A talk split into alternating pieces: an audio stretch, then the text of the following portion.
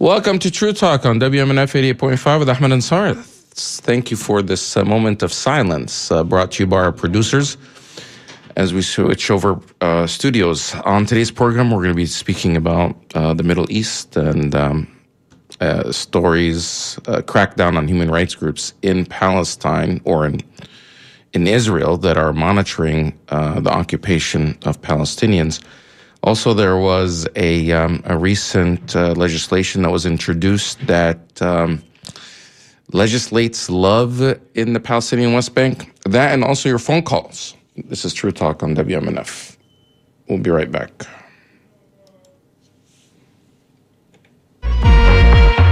اسرح يا خيال اسرح يا خيال وانزل يا كلام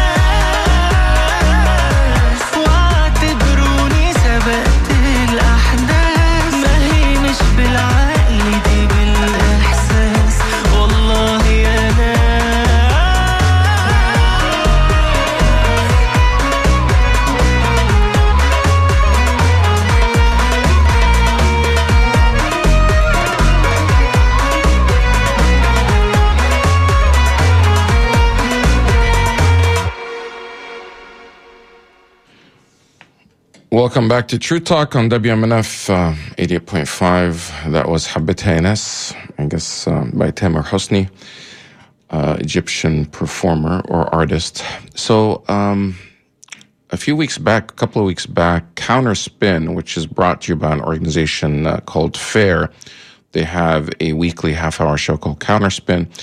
Uh, hosted Ahmed Abuznaid. He is. Um, He's a Palestinian human rights uh, activist as well as the executive director of Palestinian Rights or Committee on Ca- Palestinian Rights in Washington, D.C. And they spoke to him about the um, coverage of um, Palestinian, of the uh, occupation of Palestine and Israel's occupation of that um, country and the reporting surrounding it. Um, so we're going to listen to that. Then um, there's another story I want to also share. Then we're, we'll take your phone call. You can also email us at dj at wmnf.org or call when we tell you to at 813-239-9663.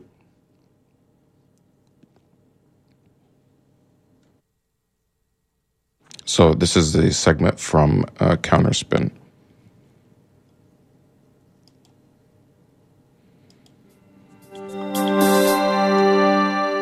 The UN's High Commissioner for Human Rights stated that Israel's designation of a number of Palestinian rights organizations as terrorist raised concerns that the designations were being used to halt, restrict, or criminalize legitimate human rights and humanitarian work. Ten European countries And not for nothing, the CIA agreed that Israel has not presented sufficient evidence for that terrorist labeling or the subsequent raids conducted, computers stolen, files taken, entryways taped up. The group's legal appeals were dismissed with no opportunity to defend against the secret evidence against them. The Biden administration says it's concerned and that, quote, civil society organizations must be able to continue their important work, close quote. And that's where it ends, evidently. Hearts and prayers. Some might find it notable that the overt harassment of Palestinian human rights groups happens within context of the recent series of airstrikes in Gaza that killed at least 46 people, including 16 children. It's important to know that the crisis of occupation isn't a sometime thing. And that having fewer voices to hold and host debate around that will absolutely impact what happens going forward. Ahmed Abuznaid is executive director at the U.S. Campaign for Palestinian Rights. He joins us now by phone. Welcome back to Counterspin, Ahmed Abuznaid. Hey, thank you for having me, Janine. Well, maybe we should just start with what's been happening in Gaza recently. I don't say that there's been zero coverage, but quantity in this case is not so much the point as the quality of that coverage. And I'm not sure how much context there's been for the pieces that folks may have seen. Like I saw a Washington Post reprint of an AP piece. Gaza militants hold parade after latest battle with Israel. So, you know, given that context of U.S. media coverage, what would you have folks know about just what's been happening? Yeah, the first most important thing I would share for folks who are, I think, still gathering knowledge about the issue of Palestine is to know that the people in Gaza have been separated and segregated from the rest of the Palestinian population because of a 15-year blockade imposed by the Israeli government. And even when we use terms like blockade, it's really important for us to help folks understand what that means. And so a blockade on the Gaza Strip means that Israel essentially controls everything that goes in via land or sea and comes out via land or sea. And of course, Gaza does not have an airport. You know, furthermore, when you talk about the situation of the people of Gaza, you have to understand that limited electricity, 75% of Palestinian people in Gaza are food insecure you know, hospitals and health services are struggling to operate and save lives while themselves having to worry about being bombed. And so this ongoing trauma persists as long as this blockade exists, as long as the occupation exists, as long as this settler colonialism exists. And so for the Palestinian people all over, but particularly for the Palestinian people in Gaza, an intense blockade does not allow for them to experience the very basics of life. As I mentioned, the water being undrinkable at a 97% clip, electricity being something that's limited, food insecurity, right? This is average everyday life for the people of Gaza. Now, what's also important to note is because of a lack of a actual military, you have these confrontations between these various resistance groups in Gaza and the Israeli military. And to that, I would say that the Palestinian people are an occupied population. And I think when most Americans think about Israel and Palestine, they think about a conflict between two nations, each with a military, each with right. resources, each with the weaponry to defend themselves. And that certainly is just not the case. And so you end up in a dynamic where these resistance groups are firing rockets that rarely affect Israeli lives, Meanwhile, Palestinians face bombardments with which we've seen, you know, over 40 Palestinians killed in this latest round of violence, but just last summer, over 260. And so this is something that unfortunately kids 14 and under in Gaza have now experienced five times in their livelihood. Well, and just to the point that you've just made, that Washington Post, well, it was a reprint of actually an AP piece, talked about recent airstrikes as a flare up that, quote, left 49 Palestinians dead, close quote. And it makes it sound as though violence is intervening in Gaza, or suddenly and intermittently there is violence in Gaza. And it sounds like what you're saying is we need to think about violence in terms of a daily, a daily violence. Yeah, absolutely. And I would say this passive voice that media operates in is also extremely problematic. Airstrikes didn't just occur; the Israelis launched the airstrikes. Um, also, you know, I've been hearing many folks talk about this as a defensive war, right? But I think, you know, if folks were to read through a lot of the nonsense, they'd find that, you know, this is a strike that Israel launched without any kind of defensive necessity, right? This was an offensive strategic strike that they started launching in Gaza, and then it escalated. And then, yes, the, the point that you were uplifting that I made earlier is that the blockade is incredibly violent. When a young Palestinian student in Gaza wants to study abroad and they're denied the ability to travel by the Israelis, that is incredibly violent and a direct result of them being Palestinian. When a cancer patient needs to access better health services in order to survive their battle with cancer and they're denied that ability, that is brutality. When a fisherman has his boats off the sea in Gaza and cannot leave past a certain radius that the Israelis grant them, that is incredibly violent. And folks, I think, are not as understanding of that when we think about terms like blockade and occupation. They don't understand how a checkpoint or a blockade being in the middle of a family who needs medical care in a hospital can oftentimes lead to death. And a trauma that, again, we have not had the chance to deal with as Palestinians because it's ongoing.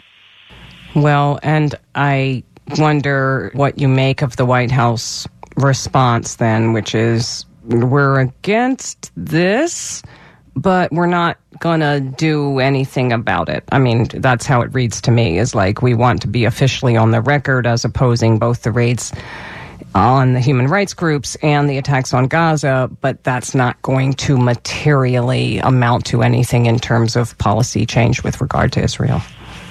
Yeah, that's right. The Biden administration is really just like any other U.S. administration in recent history. And what U.S. politicals have uplifted as their truth is that you need to walk with Israel and allow no sunlight between the U.S. and the state of Israel to succeed politically domestically.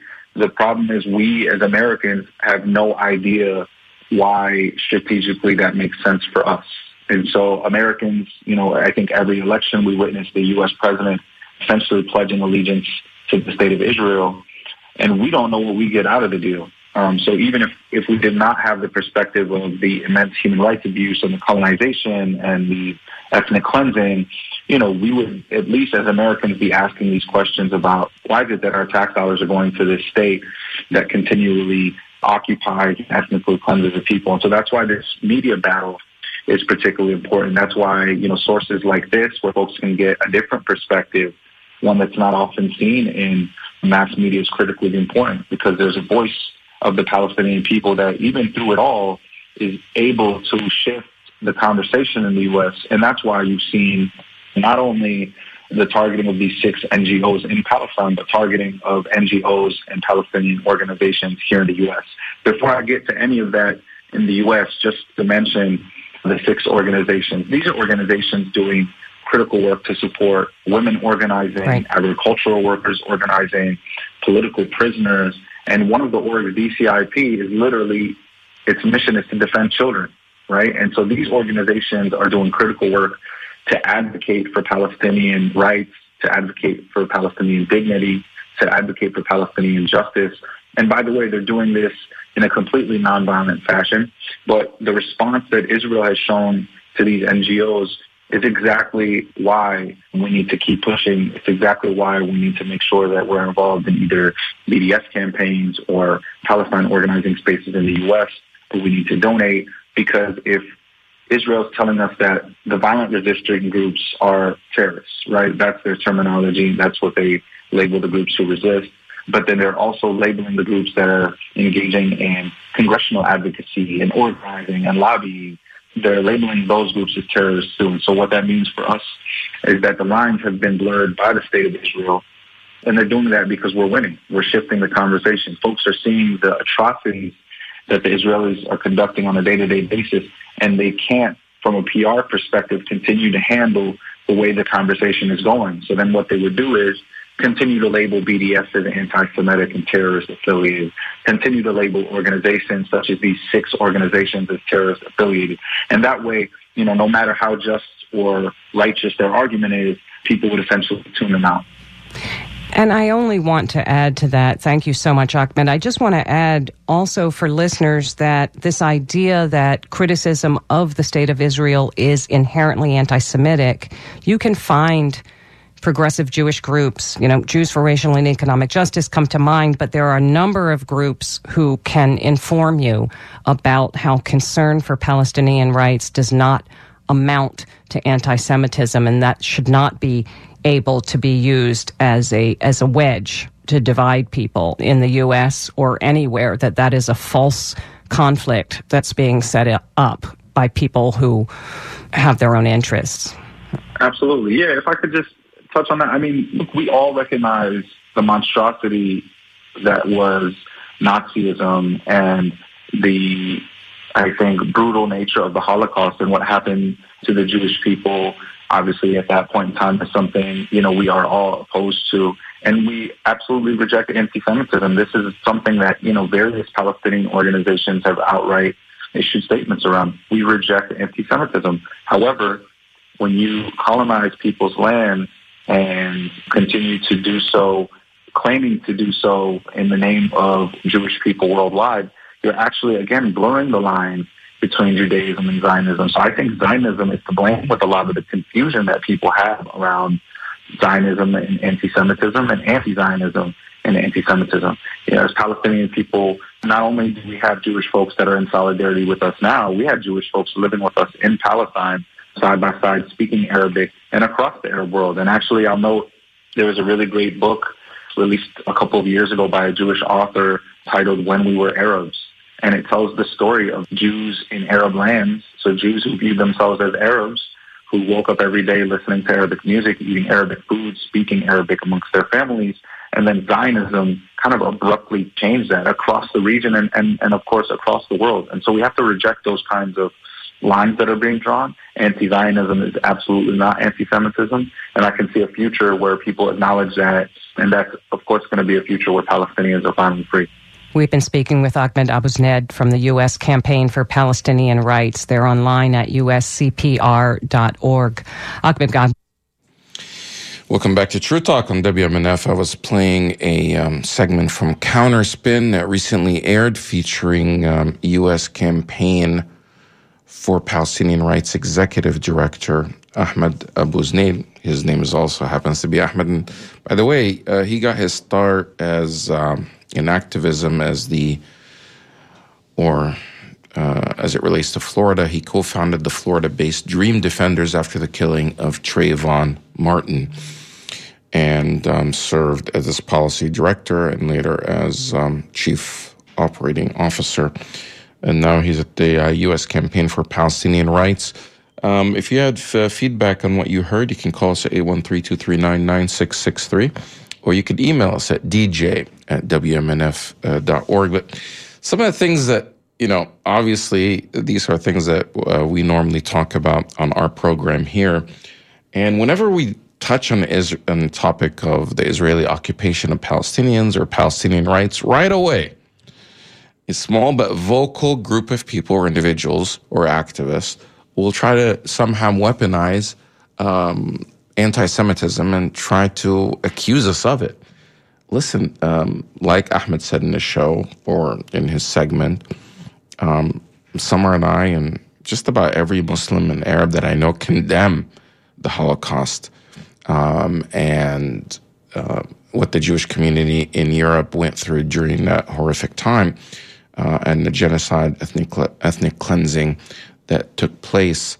And obviously, just uh, we condemn anti-Semitism just as um, anti-black racism, just like Islamophobia.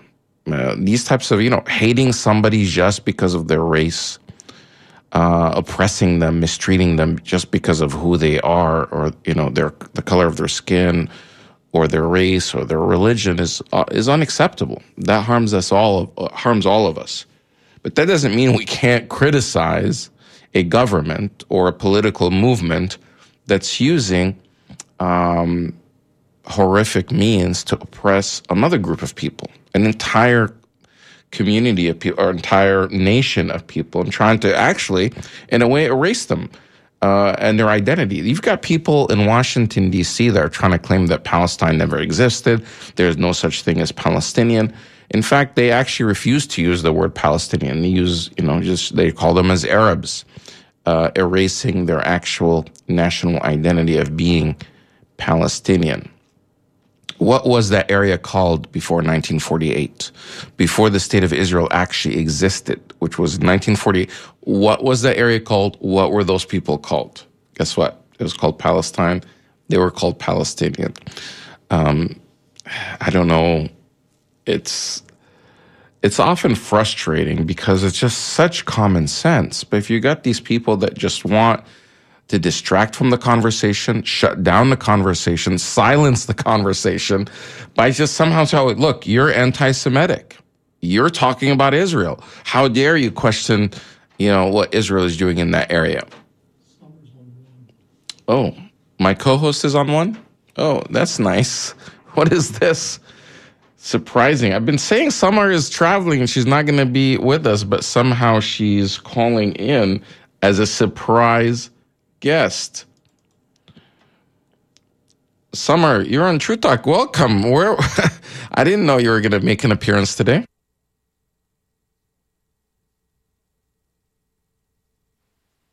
Can you hear me? Ahmed, you hung up on I'm me? surprised you're here, Samar. What's going on? I just got back uh, very late uh, Monday night and I am so jet lagged, Ahmed. I wake up at 3 a.m., so I was really. Wow, you you actually arrived three days ago and you didn't even tell me. I'm totally jet lagged and exhausted. Mm, okay, I, I thought maybe you're hiding for. Were you? Maybe No. you were going to surprise me in the studio today, but I you was- did make it. Honestly, I was planning to, but when I woke up like 3:45, I thought I'm going to be uh, like sleeping, or it's not uh, very wise to drive when you have had like three hours of sleeping. Mm. Well, welcome back to America. You've been gone for quite some time. How long were you gone? Two months and 18 days. What? The, the long, uh, yeah, I think the longest I ever stayed away from uh, Florida and home. Well, de- definitely welcome back. Uh, did you hear the this the uh, interview with Ahmed Abuznaid um, about you know the Palestine narrative on Counterspin that we just aired? Yeah, I did actually. I started listening at the beginning of the show. So I mean, is- isn't it frustrating for us? We we've been talking about this issue for now, you know, since since we've had our show in 2003, and when we started talking about it, because I guess it's maybe unusual for some of the people to actually hear voices criticizing Israel on the air, and you know, we did receive backlash, and there were accusations of anti-Semitism and hatred, and you've got all these groups. But none of it was actually any hate. It was just simply questioning what this government, the Israeli government, was doing to Palestinians and violating their rights. And it's been documented by so many groups. But until now, we still get these type of ridiculous accusations to just simply dismiss it and try to, sh- you know, silence us because we're talking about this issue. Um, how do you deal with it, and what's the solution? Do you think? I just keep talking uh, about it because uh, me, maybe I have this advantage, Ahmed, of being Palestinian. My husband was born in Palestine. Both my parents were born in Palestine. So I am a living uh, example of what it means to be a Palestinian. So um, it's easier for me, I think, to talk about it because I am living this whole uh, atrocity that is going on. Maybe not as much as the people who are in Jerusalem or in Lid or in uh, Gaza. But then you have uh, people. you have people that are trying to actively erase your identity to say Yeah, Palestinians never existed. Uh, there's no such thing as Palestine. You're just an Arab, uh, Arab from you know. You should go to Jordan, go to Egypt. You're Arab. There's no such thing. It's just the thought of it that this is happening here is just so bizarre why, why, Ahmed? Uh, I mean, forget the Arab, uh, uh, the Palestine issue. When you talk to people who are so on the right or so on the left, or uh, they start uh, labeling people and accusing people. This is a human nature. But I think Mm. with what is going on with our voices is that it's a deliberate, systematic, strategic attempt to silence us, to scare us, or scare uh, the platforms that we use to speak. For instance, I remember when after September 11, there was this uh, very, very old Jewish lady who uh, would call every station where they interview me. And it, really, it wasn't really about Palestine. I was talking about September 11, was talking about not, uh, uh, we shouldn't be invading Iraq. Mm. I wasn't talking about Palestine. She would call and use my last name hmm to indicate that one of the September 11 bombers is related to my husband, that he is his uh, nephew. Really? my husband I didn't even know that. eyes. I don't Yeah. even know then all the names, but one of them had shared a similar last name as your husband. Yeah, but with, uh, yeah, uh, maybe written differently, but pronounced the same way because Jarrah means surgeon. So you can be a Yemeni, you can be a Saudi. Actually, there is this family, the name Jarrah, can exist in any Arabic country or uh, even uh, a Muslim country where one person is a Jarrah, is a surgeon. And this is how my husband's name came into being because uh, he was his great great grandfather was part of the medical team that went with Muhammad Ali to Palestine. Hmm. So you can be a Saudi and be Jarrah. You can be Lebanese and be Jarrah. It's like saying somebody's last name is uh, Smith or Blacksmith or Yeah, something. is just common. or yeah, or Goldsmith, for instance. Okay, so, she was trying to in- somehow say that you're connected to these. Yeah, uh, that no, not only that, she would send them my husband's picture because he has green eyes, and the guy, uh, I think his name was Ziad Jarrah, and his eyes were blue, and she would Oh use the eye color to go all this trouble. And I remember uh, there was an NPR affiliate in uh, Naples. The lady called me frantically and said, uh, "Look, uh, I looked at the picture, and the one has blue eyes, and your husband has green eyes." I said, "I said so." What does that mean? She said, "Oh, she's saying that he was um, he would come every weekend from Venice and spend the weekend with you." And I said, "And the FBI is okay about it, and they never came and talked to me or to my husband or investigated us." So you had your own you had your own troll e- even before Twitter. Oh, everywhere. Wh- uh, any state TV station, any radio station. And that was a way to intimidate me into silence. But really, it, it didn't silence me, but it silenced a couple of uh, news outlets who would uh, like call me and say, you know, this is too uh, edgy, this is too Controversial. Or controversial because they don't want ha- to have the trouble. through the the trouble of uh, you know um, defending their station or or explain that Jarrah means surgeon. So anybody can be a surgeon, can be a Christian, and be uh, a surgeon. Or What motive? What do you think motivated this woman that knew nothing about you Not to, getting- to go after get- you? not getting used to having our voices uh, out there because you always have people speak on behalf of Islam and Muslims. They either bring the mainstream media, they either bring ex Muslims, for instance, to talk about Islam, or uh, non Muslims to talk about Islam or the Arabs. So for after September 11, people wanted really genuinely to talk to us and to invite us to their uh, houses of worship, like what happened to me, to, to listen to us directly, to see what we have to say. So when they started seeing us on TV, maybe not the mainstream TV, but local TV, local newspaper, uh, it alarmed them because we have always been stereotyped as the other, the backward, the, vicious, uh, the violent, and all of a sudden you have uh, a woman who is a Muslim and speaks uh, proper English and is explaining using maps, using history, using uh, very, very simple methods, and people are reacting very positively. Uh, this uh, scared some people who are not used to having the other narrative uh, thrown out there. There has always been one narrative when it comes to the Arab world, and it was the uh, right wing narrative or the Zionist narrative. So all of a sudden, you have all these young Palestinians. Uh, at least then I was young, uh, coming out and speaking and lecturing and being invited to universities to speak to the level, Ahmed, that I had to write a book because I remember vividly I was invited to a book fair and the uh, president of the book fair said, You know, I feel terrible because I want you to be speaking with all these book writers, but without a book. And I think you have a story to tell, so write a book and we'll, we'll start inviting you to these uh, major book events. And I did. I did at the request of uh, Americans to write uh, a book so they're not used to, and then all of a sudden to have uh, an hour on live radio uh, in uh, Florida, where with technology people can listen to it from all mm. over the world. This is why. So yes. if they can't scare you and I, they might uh, try to scare the people who host us. If you're just and joining us, this is uh, True Talk on WMNF 88.5. Samar uh, uh, is back. Well, my co-host Samar Jarrah. My name is Ahmed Bedier. We're speaking about um, criticizing Israel and how um, activists and Israel, uh, pro Israel activists, try to shut down the debate. We just played a segment uh, where CounterSpin interviewed Ahmed Abuznaid just uh, about that, and Samar is recalling some of the challenges and uh, the people and obstacles of individuals trying to shut down her message.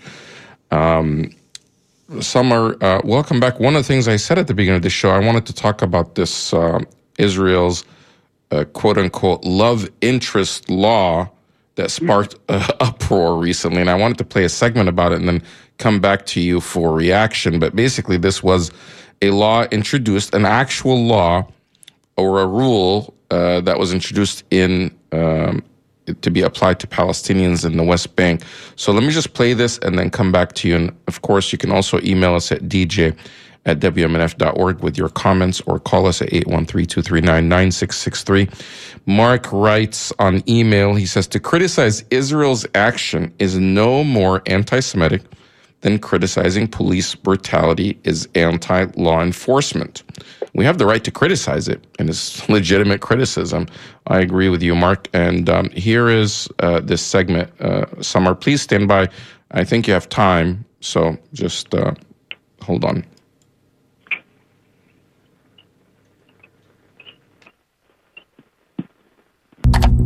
If you fall in love with a Palestinian from West Bank, you will have to tell the Israeli government. All foreigners must declare their love interests to the Defense Ministry, but that's not all.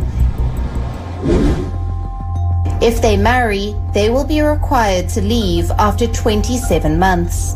This will be for a cooling off period of at least half a year. Foreign passport holders will have 30 days to declare their romantic relationship. They will also have to declare if they have or will inherit land. This was part of Israel's new strategy. They plan to tighten rules on foreigners living in the West Bank. But this plan faced massive backlash, so much so that Israel had to withdraw the rule. But it isn't the only bizarre diktat Israel had. They are also making it for Palestinians with foreign passports to travel to West Bank. They will have to apply for a visa 45 days in advance. They may not be able to fly into Tel Aviv's airport either. There is already an Israeli ban on granting residency status to foreign spouses of Palestinians. This means thousands continue to live with an uncertain legal status. Ironically, these rules are not applicable on Jewish settlers living here. West Bank was occupied by Israel in the 1967 war. But out of the 3 million people living out here, many are Jewish Israeli citizens. The Israelis living out here are called settlers. They live in the West Bank but are citizens of Israel. These settlements enjoy widespread backing among Israelis, many of whom view them as a religious, national, or strategic necessity. Israel cites historical and biblical links to the region. Many Jews look at it as an integral part of the biblical land of Israel. Over 460,000 Israeli settlers reside in the occupied West Bank. There are around 130 officially recognized settlements. Israel says these settlements were built on vacant or unused land. But Palestinians claim the land is often bought from them using middlemen. Most countries view these settlements as illegal. But that is not Samar, so that's the love interest law, and then just some background. This is actually, um, this piece was uh, published online, this video piece by a group called World is One News. And it kind of summarizes uh, this controversial law that's now been um, redacted or delayed. They didn't implement it because the backlash, uh, even from allies of Israel, the, how ridiculous it is to also now uh, manage or legislate who Palestinians can love. I mean, you have this uh, saying, especially in the United States and throughout the West, that love is love, love whoever you want to, but that doesn't necessarily apply for Palestinians, it seems, or Palestinians in the West Bank, because uh, their love has to be managed by the IDF. Why was this law put into place, and what was the strategy or the purpose behind it, or their attempt to put this law in place? I think they are legalizing a policy that has been going on, Ahmed, since the first time I went to Palestine. I remember I took uh, something called political tour, and uh, the guy uh, said, "Okay, if you don't mind, um, I am going to stop at my wife's uh, house in uh, Ramallah." And we thought, "Yeah, of course, why not?" He said, "Because um, legally." Uh, we cannot be together. What is that? Wow. Why? Uh, because she is from Ramallah, uh, from the West Bank, the occupied West Bank, and he is from Jerusalem. He has a Jerusalem uh, card. Okay. So, how far apart are they, Jerusalem and Ramallah? Maybe by car, like maximum 10 minutes. What? Like, like this is like going yeah, from one part of Tampa to the next? Like let's say with my knowledge of Tampa from Martin Luther King till uh, like you want to take the exit uh, to I-75 or 275.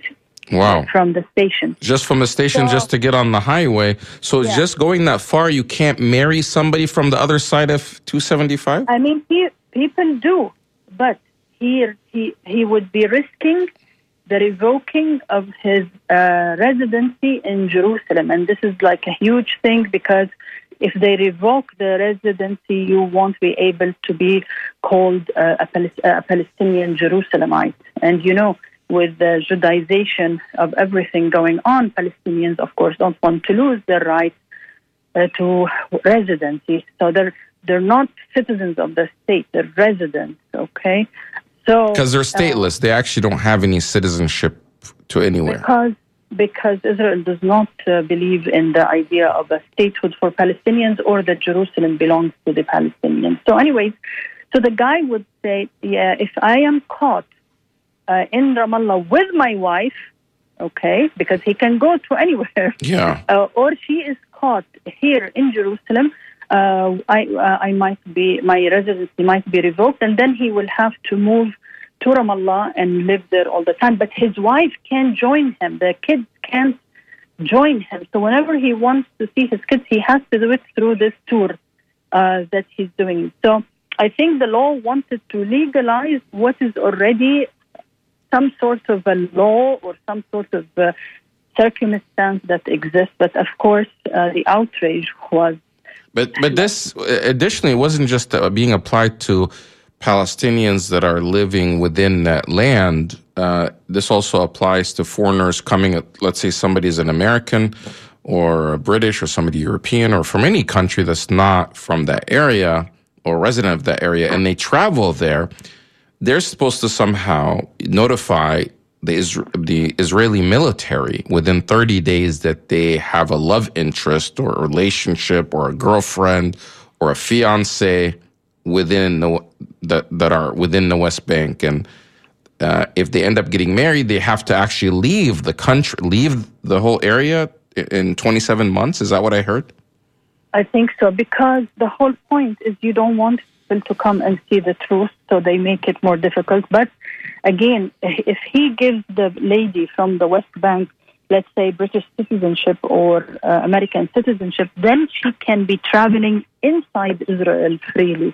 She can be going and But- visiting Jerusalem maybe for the first time in her life or reconnect with her family that never left Haifa or Akka and see them for the first time in her life. So this is again um, the, But- uh, when you have an apartheid system and you have a, a colonial system, they do these laws and it, they become amazed. So you no longer know what is right and what is wrong. And if I'm so, if I want to have date somebody, I have to put where my residency is. So it's um, it's just a systematic way to make your life miserable even more and drive you. Uh, But is it also just to try to, uh, you know, remove Palestinians from their land? Because let's say you marry and then you can no longer live there anymore, you'd have to go abroad.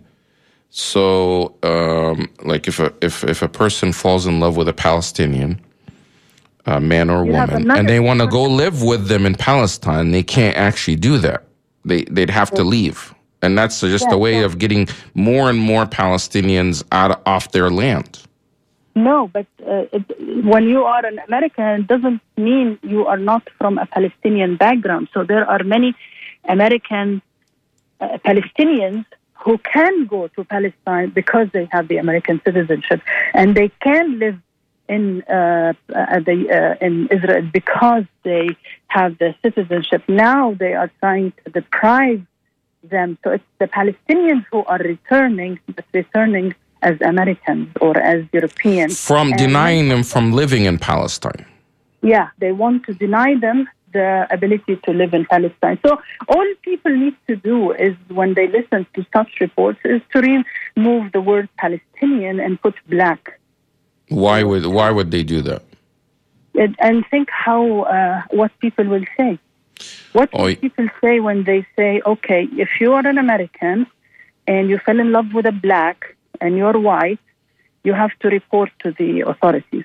People will be outraged. They don't need to understand anything. They don't need to read history. But when, but the stereotyping of Palestinians has been so messed up that people listen to this and not think of uh, the racism that every word related to this report is based and baked in racism.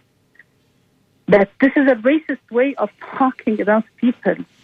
And Well, I mean, I think it, but this racism, in addition to racism, it is also a racism designed for a purpose. There's a strategy here where I see, in a way, it's a, a type of ethnic cleansing, not necessarily in this case, in this policy, using violence, but using relationships. Because at the end, if you want to shift demographics, if you want to empty the West Bank of Palestinians, or reduce the number of Palestinians, you look for ways how to reduce it. And one of the ways is obviously everybody is going to fall in love. They're going to get married. They're going to have relationships.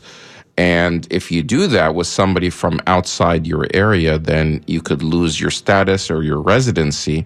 You'd basically have to go and live wherever that love interest came from, even if they're Palestinian Americans. Um, because I think those foreigners, whether they're Palestinian of origin but are now uh, American or European nationality, uh, they won't give them residency. Maybe they can visit, but they can't really live there in the Palestinian territories. And just that's just another way of making sure people are not living uh, in the land you know, or staying there. And I, I also find it interesting that many Palestinians that either apply for asylum or apply for to leave and and and for im, to, to migrate or immigrate to other countries, oftentimes that's facilitated, and I and I get the feeling that that's happening because more and more, you know, that Israel has this agreement that they want to be able to get more and more Palestinians off their land. I'm not sure if you agree with that or not. Yeah, and uh, I think what uh, people in Palestine say that they seem to be facilitating for Christian Palestinians more than Muslims because they want at the end of the day to uh, cloak this uh, issue uh, in this conflict uh, or this uh, racist uh, colonial enterprise as a religious one, Jews versus Muslims, and Christians will eventually side with the Jews against the Muslims. But so they give. That's what people like tell me that they they are very willing to give visas. Uh, the European counselors in consulates in Jerusalem and the American embassy to Christians versus uh, Muslims. That's what they say. I don't have any statistics or anything to prove this point, but you know, you listen to people who are from there, and this is what they tell you.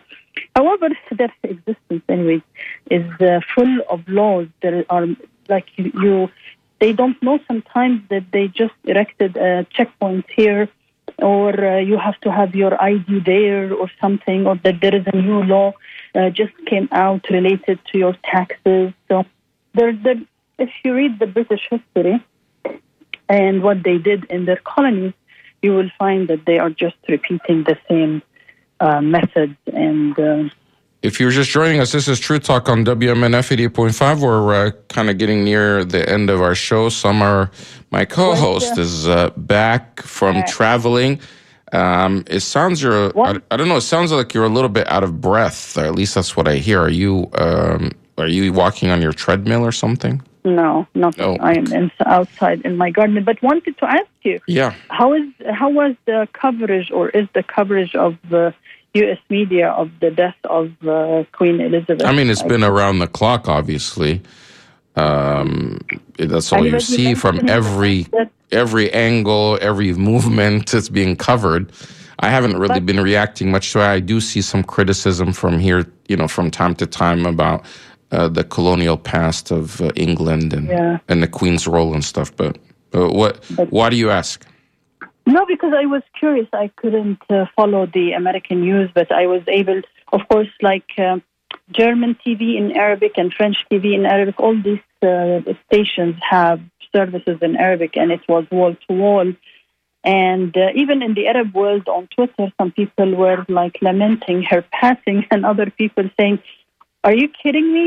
One of the reasons why you are a third world country is because uh, Elizabeth didn't mind her troops uh, occupying Egypt or Syria or uh, or uh, uh, bombing Syria, the, Egypt in 1956 uh, uh, during the. But did she really? I mean, it's because it's a constitutional monarch. Her role is more symbolic. Does she really have a a role in those decisions when since she's been queen, or is that mainly the government that's enacting these things? So the the prime minister has to take her blessing. She can't just tell them, you know, guys, stop uh, uh, using torture uh, when you are trying to quell uh, the, the Commonwealth uh, nations nations when they want independence. I mean, she's Right. she's she rules over these uh, entities. She, so she had no clue. No, I think she probably did, but uh, I think This is what. from what I read about her, she was mostly hands off when it comes to policy and didn't really. The only thing that she has the, the power of is maybe, you know, what they call sacking the prime minister or removing them from power. Um, and I'm not sure if she actually did that. I think she might have done that once, but I'm not really sure. I'm not.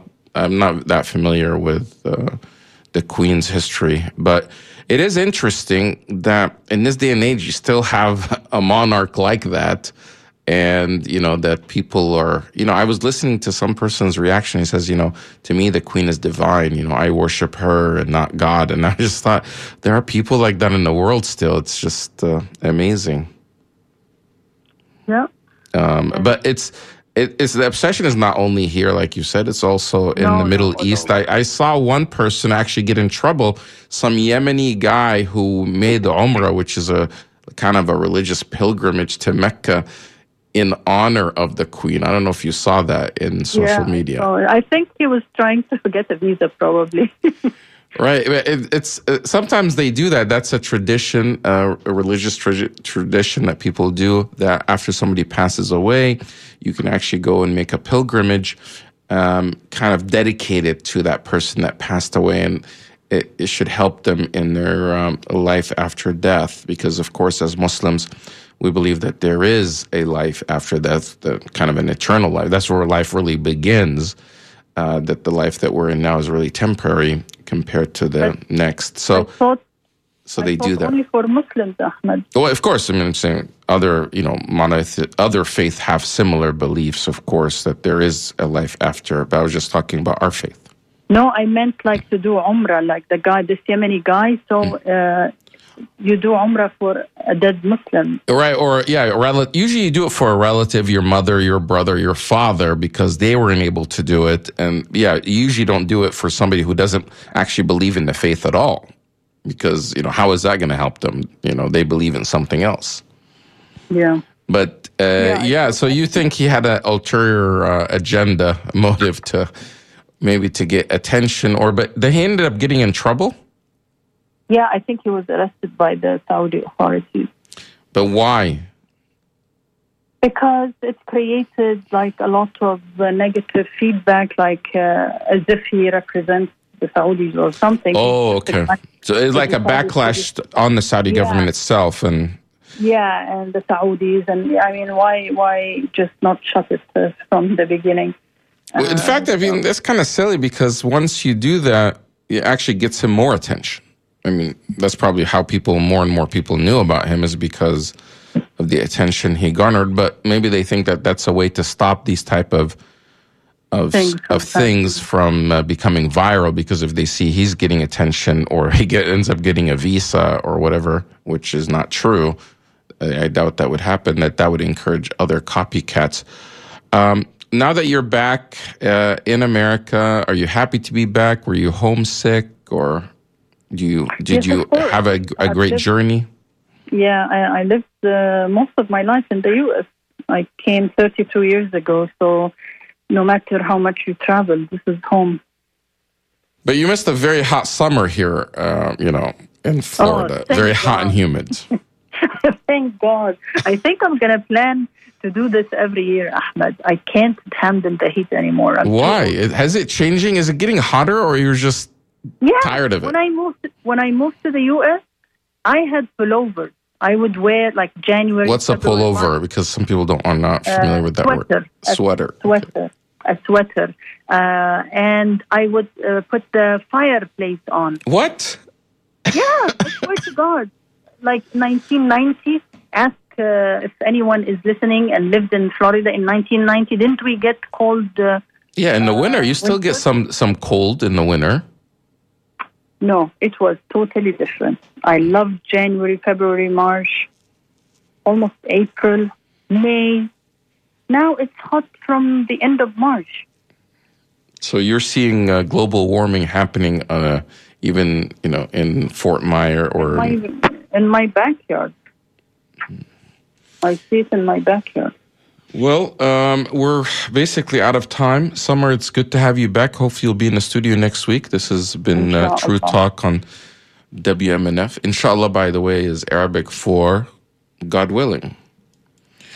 Um, but yeah, it's good to have you back. Um, NPR News is next, and after that, more great programming um, on WMNF.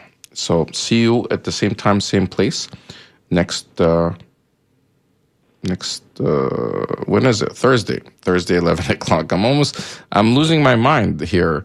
Um, so closing out with this. Uh, this is uh, Sitt al Kul by Wa'il Kfoury. Have a great weekend, Samar.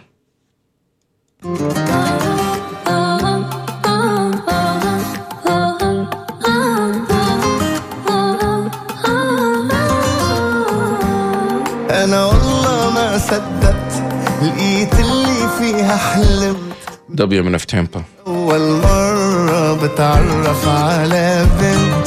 أنا يا عالم عمدوب عايش ببحر قلوب كلنا عم بيقولوا لي بأحلى حالاتي صرت.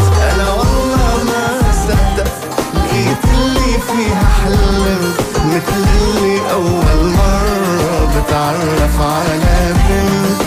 أنا يا عالم عم عمدوب عايش ببحر قلوب كلنا عم بيقولولي بأحلى حالاتي صرت شو بحبك مش معقول ما بقلك شو حسيت. أنا كنت مضيع حالي وفيكي حالي